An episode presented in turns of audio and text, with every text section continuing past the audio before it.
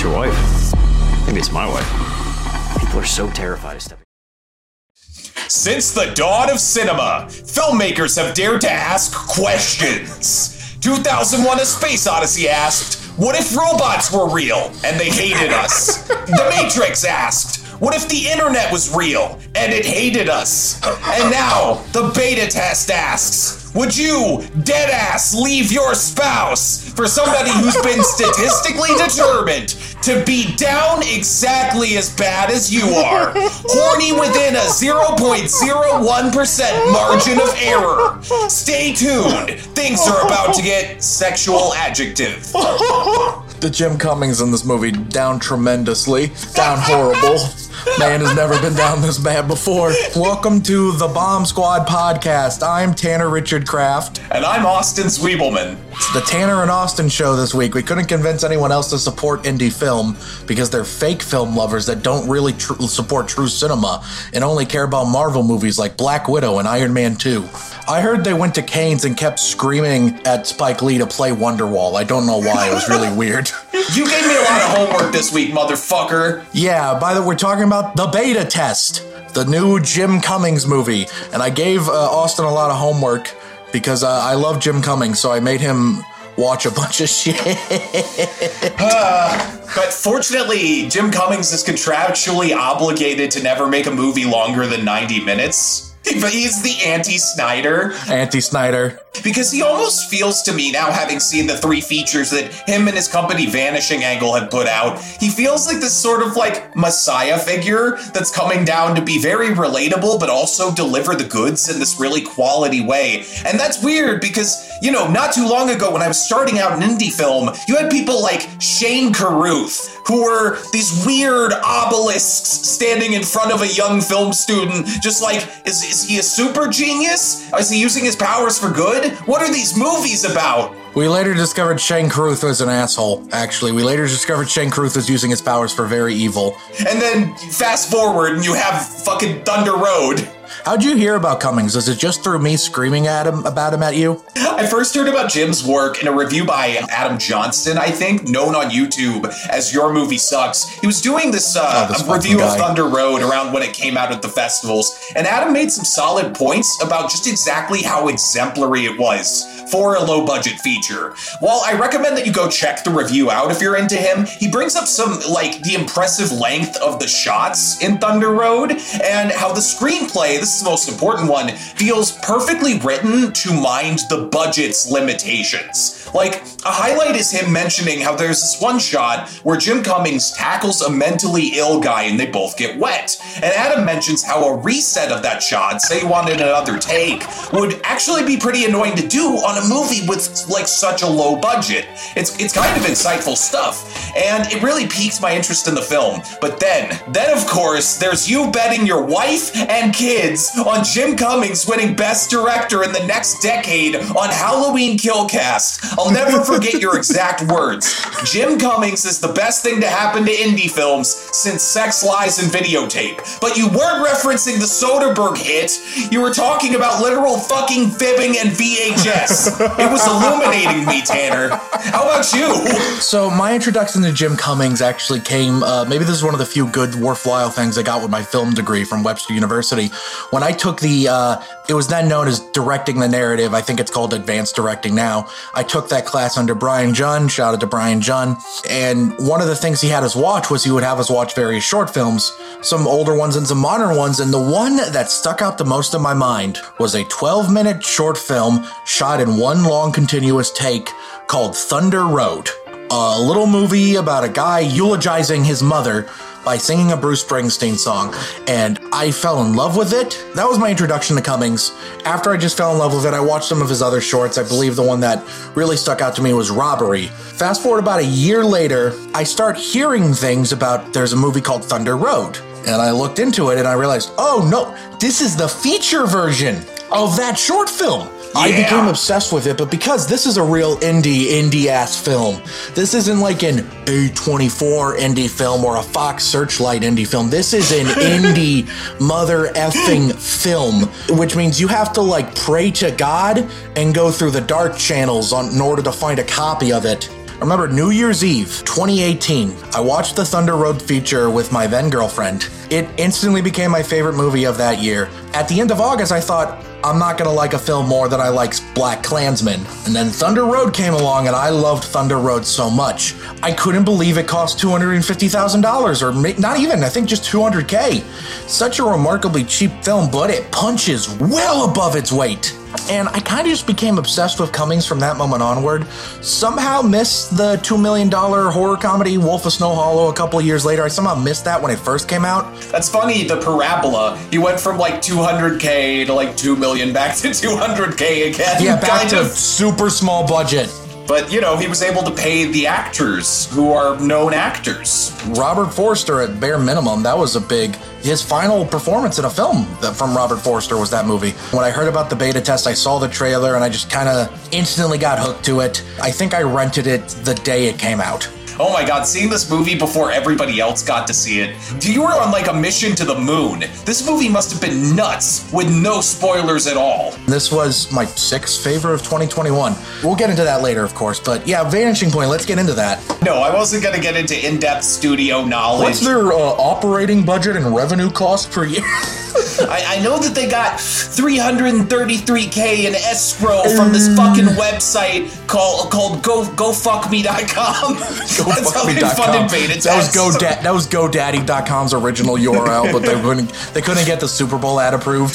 So I I've now seen every Jim Cummings film. Uh, it's it's sort of strange because you have people like Kevin Smith is probably like the the one out of ten, kind of like very crude humor. All of his films have reoccurring things, and then you have like Wes Anderson over here on like the very snooty, like ten out of ten. The aesthetic is very maximalist, lots of money and talent. Talent getting pumped in there, but also a lot of reoccurring things. Jim Cummings is in this beautiful, just kind of like athletic eight out of ten spot where there are reoccurring things, but it's not like a Wes Anderson movie where it's printed at the paperwork factory, some quaint little like, you know, candy confection machine. I love, love, loved these movies, okay? Thunder Road was just as good as you hyped it up to be. I owe you, I owe you that.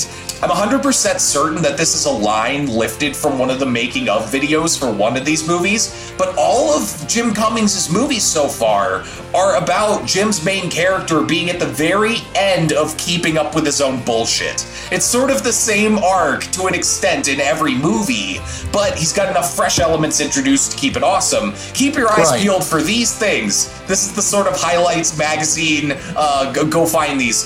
Vaping. People talking about how somebody said y'all. And I know he was local because he said y'all. Hi, you say y'all, I say y'all too. Where are you from?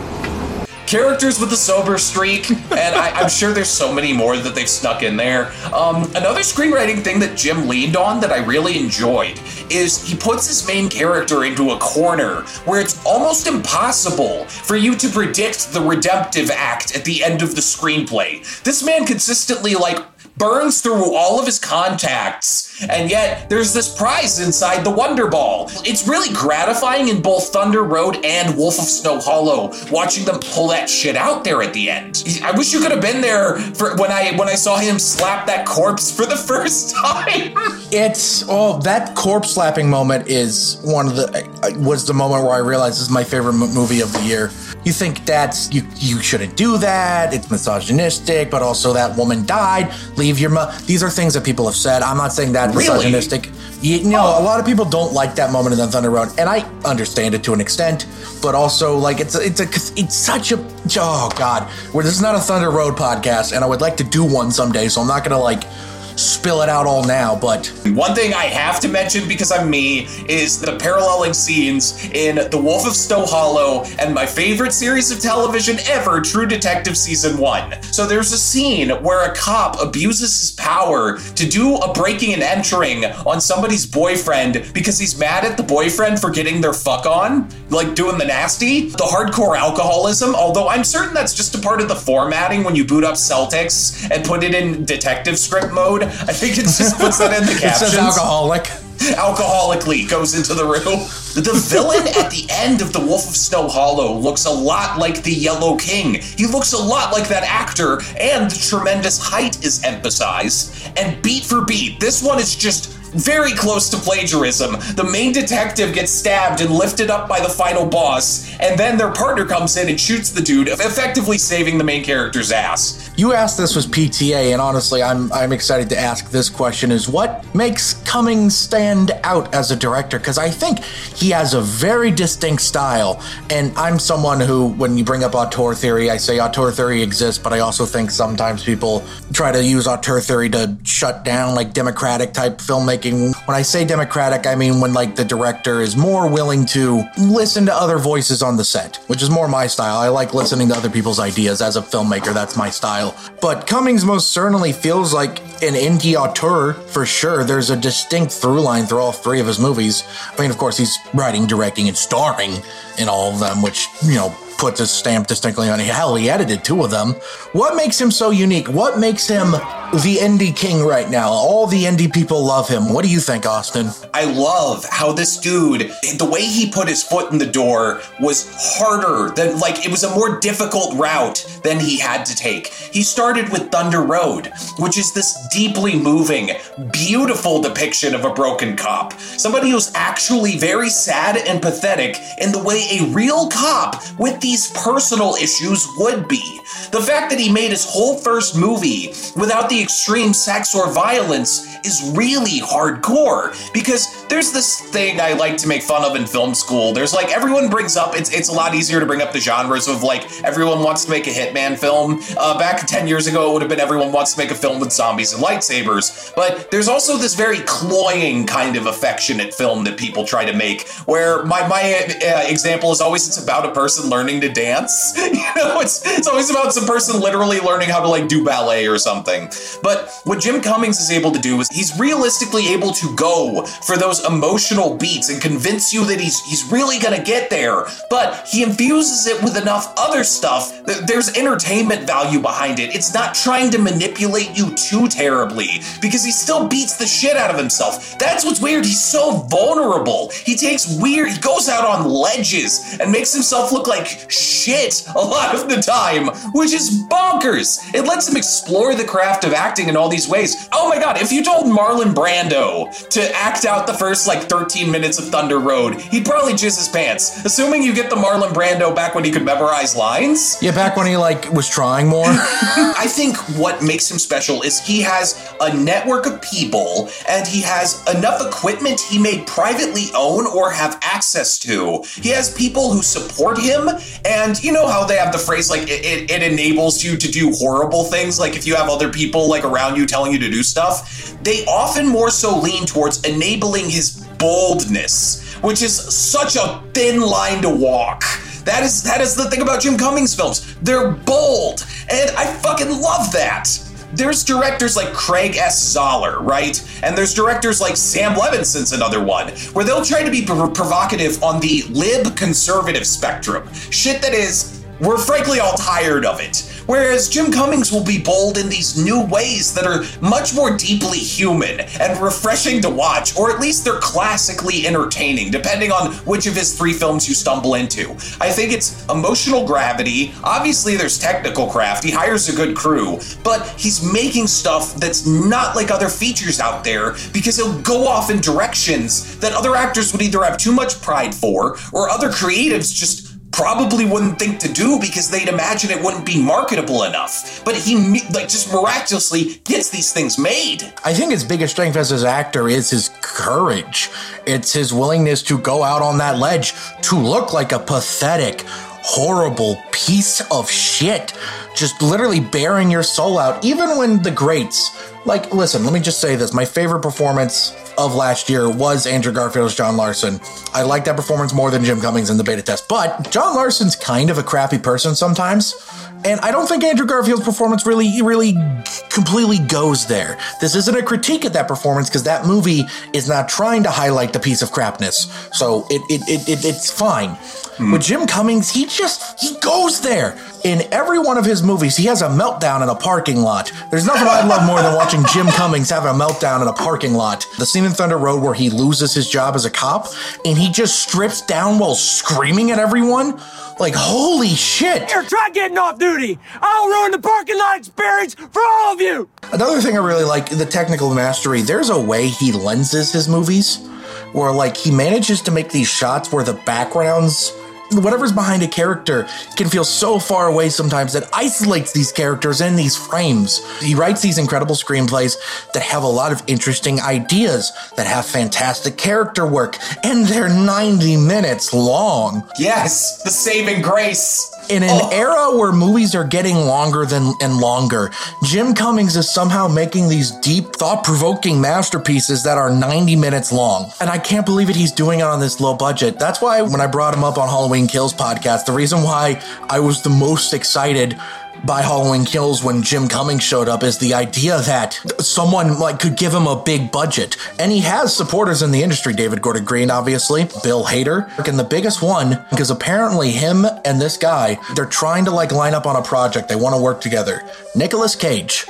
Oh, that's fantastic. Well, speaking of another actor that's not afraid to put himself out there, Nicolas Cage. I mean, come on. Huh. Nick Cage is your actor's favorite actor. There's a reason. Imagine the two of them in a movie together. Oh my God, that'd be amazing. I never would have made that connection because I, in my head, was comparing him more to Christian Bale. I think it right. mostly is the teeth. Because of the teeth. The teeth. And he also, at some points in the beta test, just looks sort of like he's doing an American Psycho parody. He was asked on Reddit, hey, is um, is the beta test inspired by American Psycho? And he kind of said, I was more inspired by Parasite and some other things, but I guess that probably snuck in there too. I want someone to give him a big budget, even though he's able to do so, so much with the little budget. I want to see what this guy could do if they let him go nuts. Even though, again, the low budgets, he's already gone nuts, like with the beta test. What did we think of the beta test? You can find out after after this commercial break.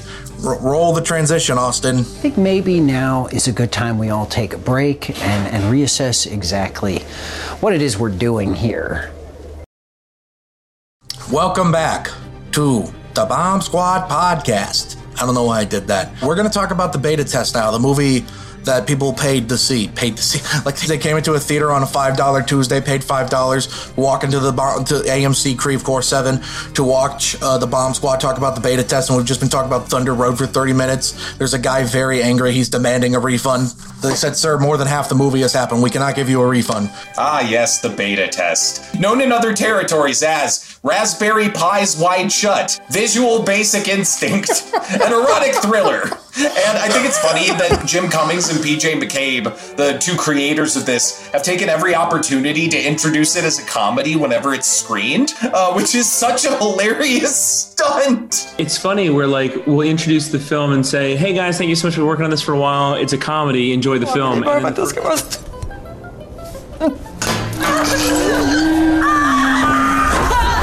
it is funny at times. I consider it a, a comedy thriller. I guess I'm so, like, high on how provocative this film is. I absolutely adore that something like this made it out. It was like when I was very excited for that World of Tomorrow Disney film that they filmed inside the Disney parks, thinking it was going to be some scra- scathing critique that was really well put except together. That, except it sucked ass and is one of the worst movies I've ever seen. Wow. It's a giant testicle. It was the biggest letdown of my entire fucking life. But this, this is an actual miracle baby, especially in this climate, and especially considering agencies still exist. They work in the industry with agents. How? How did they fucking make this? Well, I mean, that's what the refund thing's for, and clearly it's not a problem because, like I said, Halloween Kills. He's gonna keep getting work. So, interesting thing about their process, I was watching a Q and A with Jim and P J, and they were talking about how they got, I think, twelve agents who work in Hollywood, like fairly big ones, to break N D As and talk to them. And they developed this process, sort of like when the first one broke, what they did was they used that bits from that guy's stories to convince the other ones they already knew everything, so the other guys would spill the beans even harder.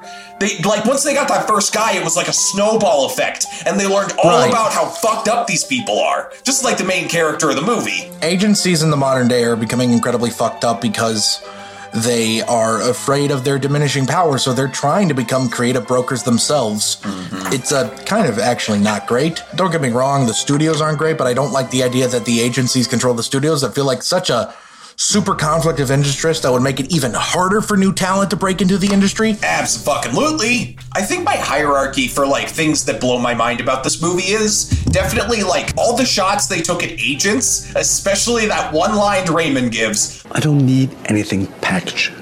That's a term you made up to steal people's money, and it's all going to collapse around you. You are a dying social network, and everyone can wait to watch you fall apart. But way above it is the sci-fi. This is so strange. You don't expect you're walking into this sci-fi that sort of hammers you over the head the way The Matrix did. But for me, as a um a, a person who's deeply interested in people's sex lives, basically, I think sex is a very fascinating social dimension. I love talking about it. And this movie, unlike a lot of movies, is also very interested in the way sex and romance works. And it's so fucking neat. Like, I cannot tell you, dude, people watch Fifty Shades of Grey and think they're cool. This is a real movie about sexual politics. I'm so fucking happy yeah. about the concept introduced in this. So, spoilers. There's this much better version of Tinder, and it results, it, it turns into a monster where basically you're given like sort of a letter, and all of your digital information from ever since you started using social media is scraped and paired with someone else who is just like mathematically as horny as you, same as you. They do the same shit on your phone that you do, but a mirror version. And then you anonymously fuck them in a hotel room, straight to fucking, guaranteed fucking. And then you both have to leave. You don't know who each other are. And then if you pay five thousand dollars, you get to meet them again and find out who they are. That is yeah. the horror movie nightmare version of Tinder. That is the basis of this movie, as you find out near the end. Funny enough, the original title for this movie was The Tinder Swindler, but then they found out about the documentary and they had to cancel those plans. Congratulations. You played yourself. You're nobody. You don't connect people. I do. I want to ask you a question. One last thing before oh. we get into the gritty of the film. So there's these sure. things, I believe they're called psychographics, where, you know, it, it's like how they have things where it's like white guy who likes basketball. Imagine that multiplied by like a billion. Every bit of your internet activity makes you into a category, a perfect little category whittled down by fucking A I robots and shit. Would you ever want to know what your psychographic was? If somebody would just break into these marketing firms and tell you your big long list of who you are, would you want to know? Well, Facebook already lets you do it to a very tiny extent. You can look at your advertiser profile and see what demographics you fall under. One time I checked, it said I was a veteran, so I don't know how great these things are, but um... You're a veteran of the posting wars? Yeah, I'm a veteran of the posting wars. I guess I'm a veteran of that. I, I, I suffer from traumatic stress from that. Um, I'd be curious because I'm a narcissist. No, I'm kidding. I would want to know only because I want to know why I get the ads I do sometimes. I would want to know so I could make friends. I would want to know because I feel like I've still never met a person exactly like me. And if there is one out there, I want to meet him. Austin, and- I can change for you. I can change for you, Austin. God, I adore how far they went with this movie. Just the amount of thought and effort put into it. I haven't felt this way after watching an erotic thriller, I think, in my entire life. They all have a lot of like pitfalls where it's like, oh, back in the nineties, it was like, watch these eye-popping sex scenes with people who normally aren't in sex scenes. And then we like got the much more vanilla version now where it's like, oh, they do the most entry-level B D S M. Whereas this one is like cerebral horny. To a lesser extent, this was the first thing I texted you about. He is so down. Down tremendously, my guy. Man, man has never been this down bad in the history of down badness. Down tremendously. Down horrendously. He is getting fucked up making eye contact with strangers. He was just fucking gone. And it was very funny. There's where the humor comes from. How deliriously horny this man is. And there's also a lot of other funny moments, like when he's filling out the card about what he likes, and he puts two check marks in circles face city. a very funny shot related to that. So um, his assistant makes off with the envelope with his preferences on it, and we never find out what happens to that envelope, to my knowledge. And then later, um, they're talking about some kind of like thing related to her job, and his assistant says, "You're in a good mood. Did your wife sit on your face this morning?" And then he he's like, "Did I hallucinate that? Because when when petition, like, what did you just say?" She's like, "Did you wake up on the right side of the bed this morning?" It's an expression. And so then there's this shot of him working out, this montage of him being very stressed out, thinking everyone knows he's a pervert, uh, which is a constant thing through this movie. And then there's a point where he leans up with a medicine ball and goes, "Nope, she said it." I loved that. It's just so funny. And honestly, what I love most of uh, what, what follows is that I'm still not sure, after watching this movie twice, if she actually said it or if it was all in if it was all in his head. I, I still don't know for sure. And I love that about it. I love how unexplained things are in this movie. Uh, like the most unexplained thing about this movie is how he got that wonderful woman to be his fiance in the first place. That was Elizabeth Olsen, right? No, that was not. Oh, this is a bit. This is a she, bit. She reminded me of Elizabeth Olsen, the way that her face was. Honestly, this is one that's hard for me to talk about. When I first wrote my Letterboxd review for it, it was hard to talk about because this movie's just too smart. This movie's very smart, and I'm very dumb. Tanner, do you know how cathartic it was hearing his wife, after all of his misadventures, say, "I forgive you"? This film takes the post-Harvey Weinstein Me Too movement and just takes all the paranoia in a syringe, injects it into our poor Maine, and then it, the movie ends with a woman knowing all the perverted shit he's done and then saying, "I forgive you." That was fucking yeah. rad, dude. Which also helps that I think, again, I'm not one hundred percent sure, but the film seems to imply that she did the same thing. I love everything about this movie. It's one of the best screenplays of the year for sure, because there's so much going on with the way that the mystery unfolds and just the character writing in general, like that whole sequence out in the cabin. When I watched it a second time, I became more convinced that she actually cheated, because there's these little things you notice, like how he starts he starts vaping when he's stressed out. In the cabin, she starts smoking a cigarette. So get this. My interpretation of that was, he's vaping, he's being fake, he's putting on a facade, he's lying to her about cheating, but she's ready to be real. The cigarette represents her realness, her ability to be more down to earth than him, because it's real, real acknowledging you're an addict. Unlike the vape, where it feels like a computer version of being an addict. It's a computer version of uh, addiction. You picked this stuff up more on a second watch. I think you suggested this to me. I can't remember how there was almost a beta beta test, like how the Swedish lady that got murdered was like three-tenths of a mile away. And it was, uh, I think chronologically, it was three weeks before the, the three hundred fourteen letters that became the beta test were sent out. So it was like a proto version. It might have just been internet guy just sort of like arranging a much smaller thing to see if it worked the first time before he and, and went and dropped three grand on the, the beta test. On those, those are some expensive half envelopes. Also love how the guy has like a, a person he lives with.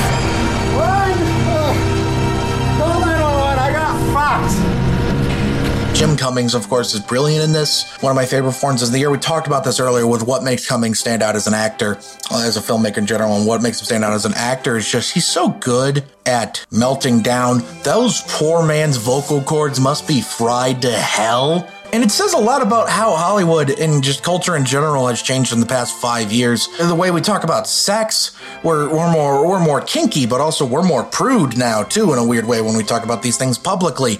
And, you know, after Harvey Weinstein, it's like everyone's... And don't get me wrong, the Me Too movement, I think, has been a net good for the industry, but I definitely understand the way that some people genuinely do feel like they have to walk on eggshells. Again, I think it's overstated, the having to walk on eggshells thing. I want to emphasize, but I, I definitely get that sort of change. And, and it's fascinating how it dives onto these things, because the biggest thing, and this isn't so much a Me Too thing as it is a general thing, we don't give people second chances ever. That's why it was we- cool seeing her say, "I forgive you." That was awesome. All this stuff, it's nothing new. This could have been a conversation. The, the the era of cancer culture and Me Too culture, that's only like one aspect of it. Another aspect of it is that, I mean, P J McCabre's character says it. Adultery is down drastically. People are so terrified of stepping out of line at all. Scarlet letter. Scarlet letter. Yeah. Public used to be the bad guy. Remember that? I feel like ever since Ashley Madison got hacked, cheating has somehow become more taboo. Well, a- Ashley Madison got hacked. That was like, what, twenty thirteen? Yeah, yeah, that was a while ago. It was referenced in the show Mister Robot, actually. I, anyway, um, I, there was this line. I was I heard P J and Jim doing a Q and A, same Q and A, and uh, the, he says that the producer of this movie, one of the producers says, uh, there are lots of things in society that require a correction, and whenever a giant part of society is being corrected, you can expect there will be overcorrections. That's sort of like sums up how messy this can be. I don't know if you could speak about it in absolutes, because there are going to be tendrils of this that if we look back on them in ten years when emotions aren't as heated, we're going to go, that might have been fucked up. That might have been lame. Weird. But there yeah. are also, you know, very noticeable things that are happening that are going well. Actually, while we're doing, I'm going to talk about what my favorite se- my favorite part of the movie is. Mm-hmm. It's when Jim Cummings is rearing into his assistant, oh my confronting God. her about the did you say the did you sit on my face thing. And there's this line where it's like, so I can't use the language that I'd like to use to you right now because of the new direction that the agency and the country is going, so I won't. And you think, how much of those policies are so performative bullshit? Yes. Because at the end of the day, you know what Jim Cummings is doing? Screaming at an intern that didn't even do anything. Yep. And that's the messed up thing. It's not if he calls her a whore, which would be messed up, but it's messed up that he's screaming at her. He wields through Hollywood and the way people think Hollywood works and how Hollywood probably actually works such an unusual amount of power over this person. While we were able to stop the sort of like sexual parts of it, they still, he still ends up treating his assistant like a complete piece of shit. That, that hasn't changed at all. And then there's also, how are you going to convince me today that you're better at your fucking job tomorrow? Jacqueline. Which doesn't even make sense. Nope, it's bullshit corporate jargon. It's just, it's just buzzwords. It's buzzwords upon buzzwords upon buzzwords. Why do we keep working with these guys? Because nobody knows what's going on! And everybody still wants to be Harvey! We dress nice! We want to shout at subordinates and fuck people and get away with it! I loved the murder the murder chain in this film.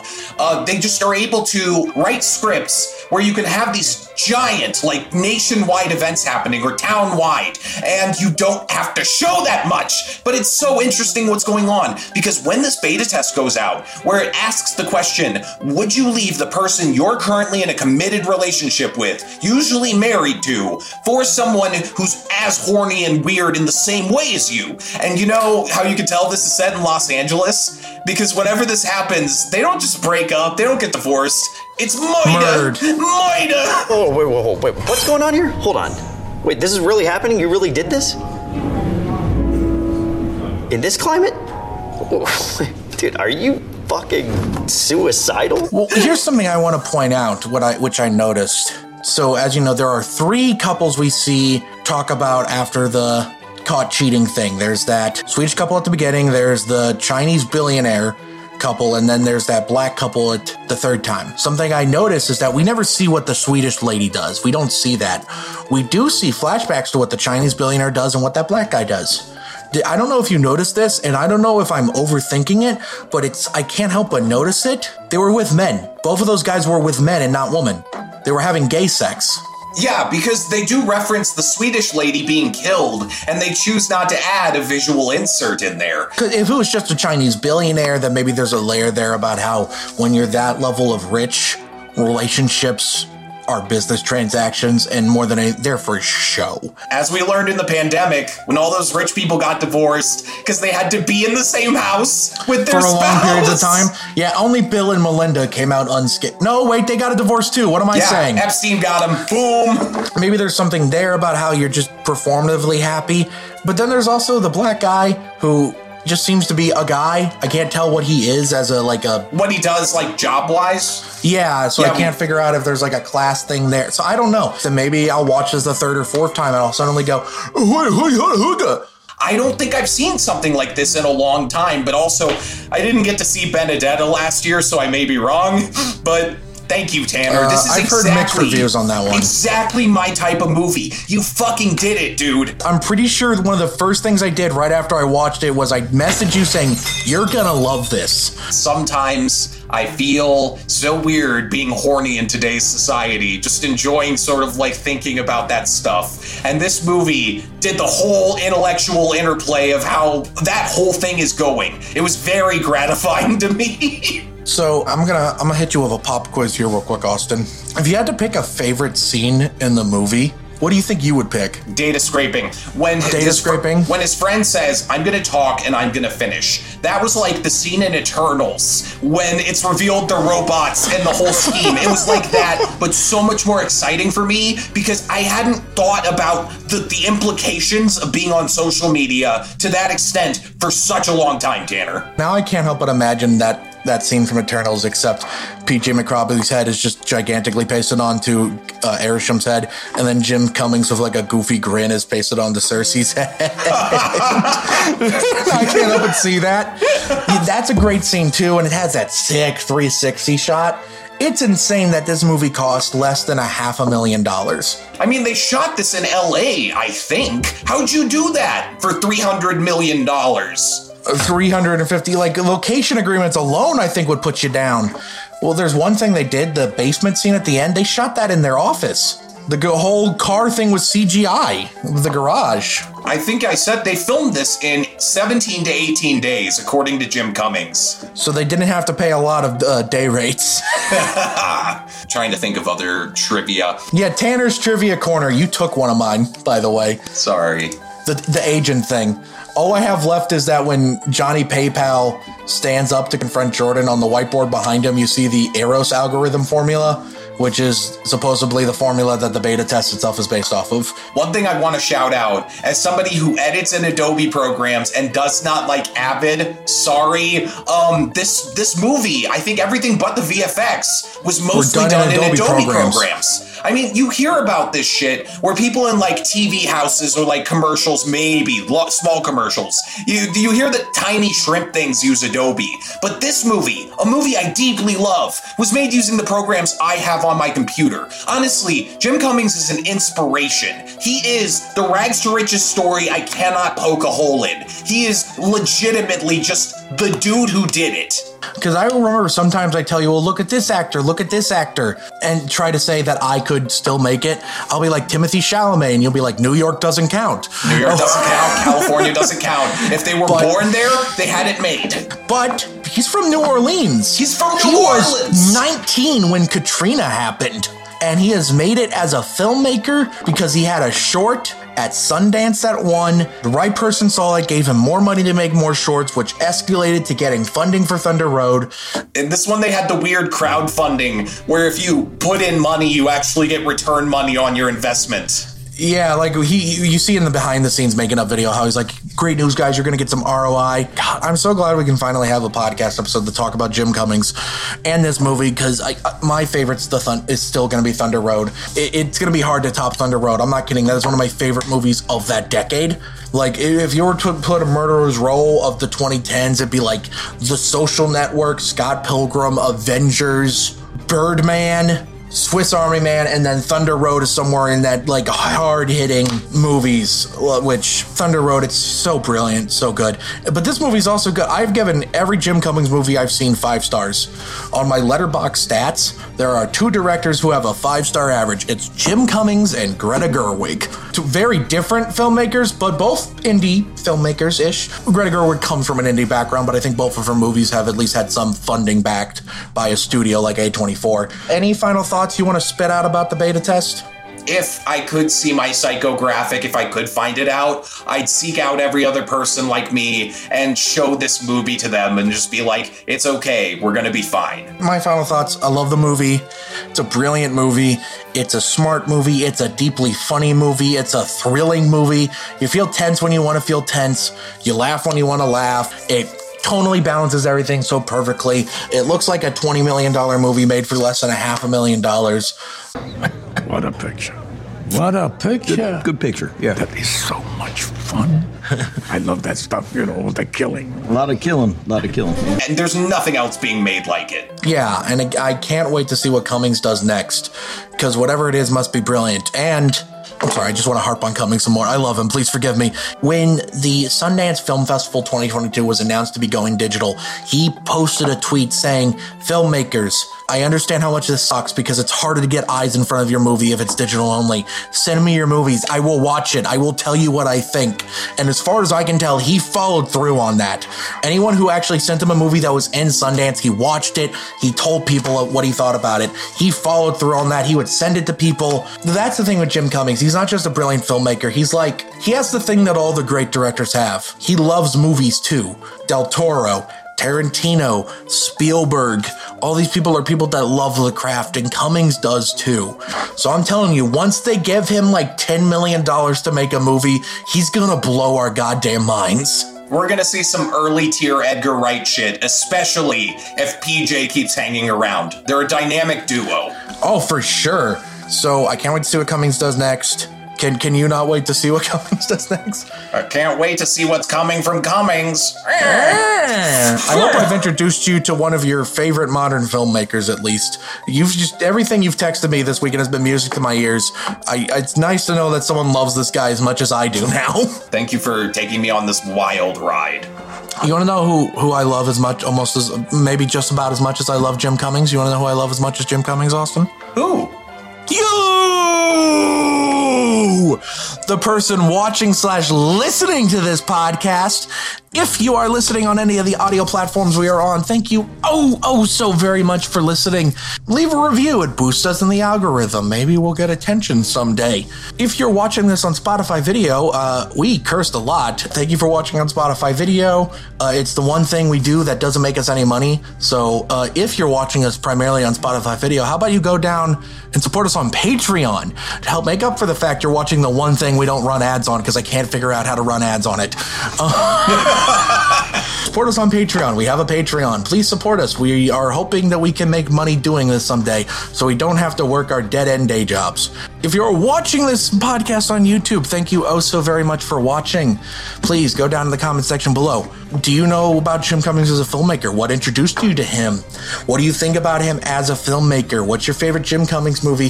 What do you think of The Beta Test? And finally, have you ever been down that tremendously? Tell us the time about the time you were down so So bad, so tremendously that eye contact would give you a boner that would last for more than four hours. Dangerously down. Down horrendously, my guy. Comment below and let me know. And while you're down there, please go ahead and hit the like button to let us know how much you like us. Hit the subscribe button so we can know how much you love us. And hit the bell icon so I can enter your home. I am in your walls. I am inside your walls. No, hit it so you know exactly when you upload new videos. Thank you also very much for watching, guys. Tune in next week for a very special episode of the Bomb Squad podcast. Not me. I'm going to take a break this week. But they're going to be talking about... Austin, what are you guys talking about next week? Matt Cross, Do You Remember Love? An anime film that Ethan is going to say great things about with a special guest that you're going to find out about. He's a big fucking deal. But yeah, tune in next week. It's going to be great. Thank you also very much for watching, guys, and I'll see y'all next time. Farewell.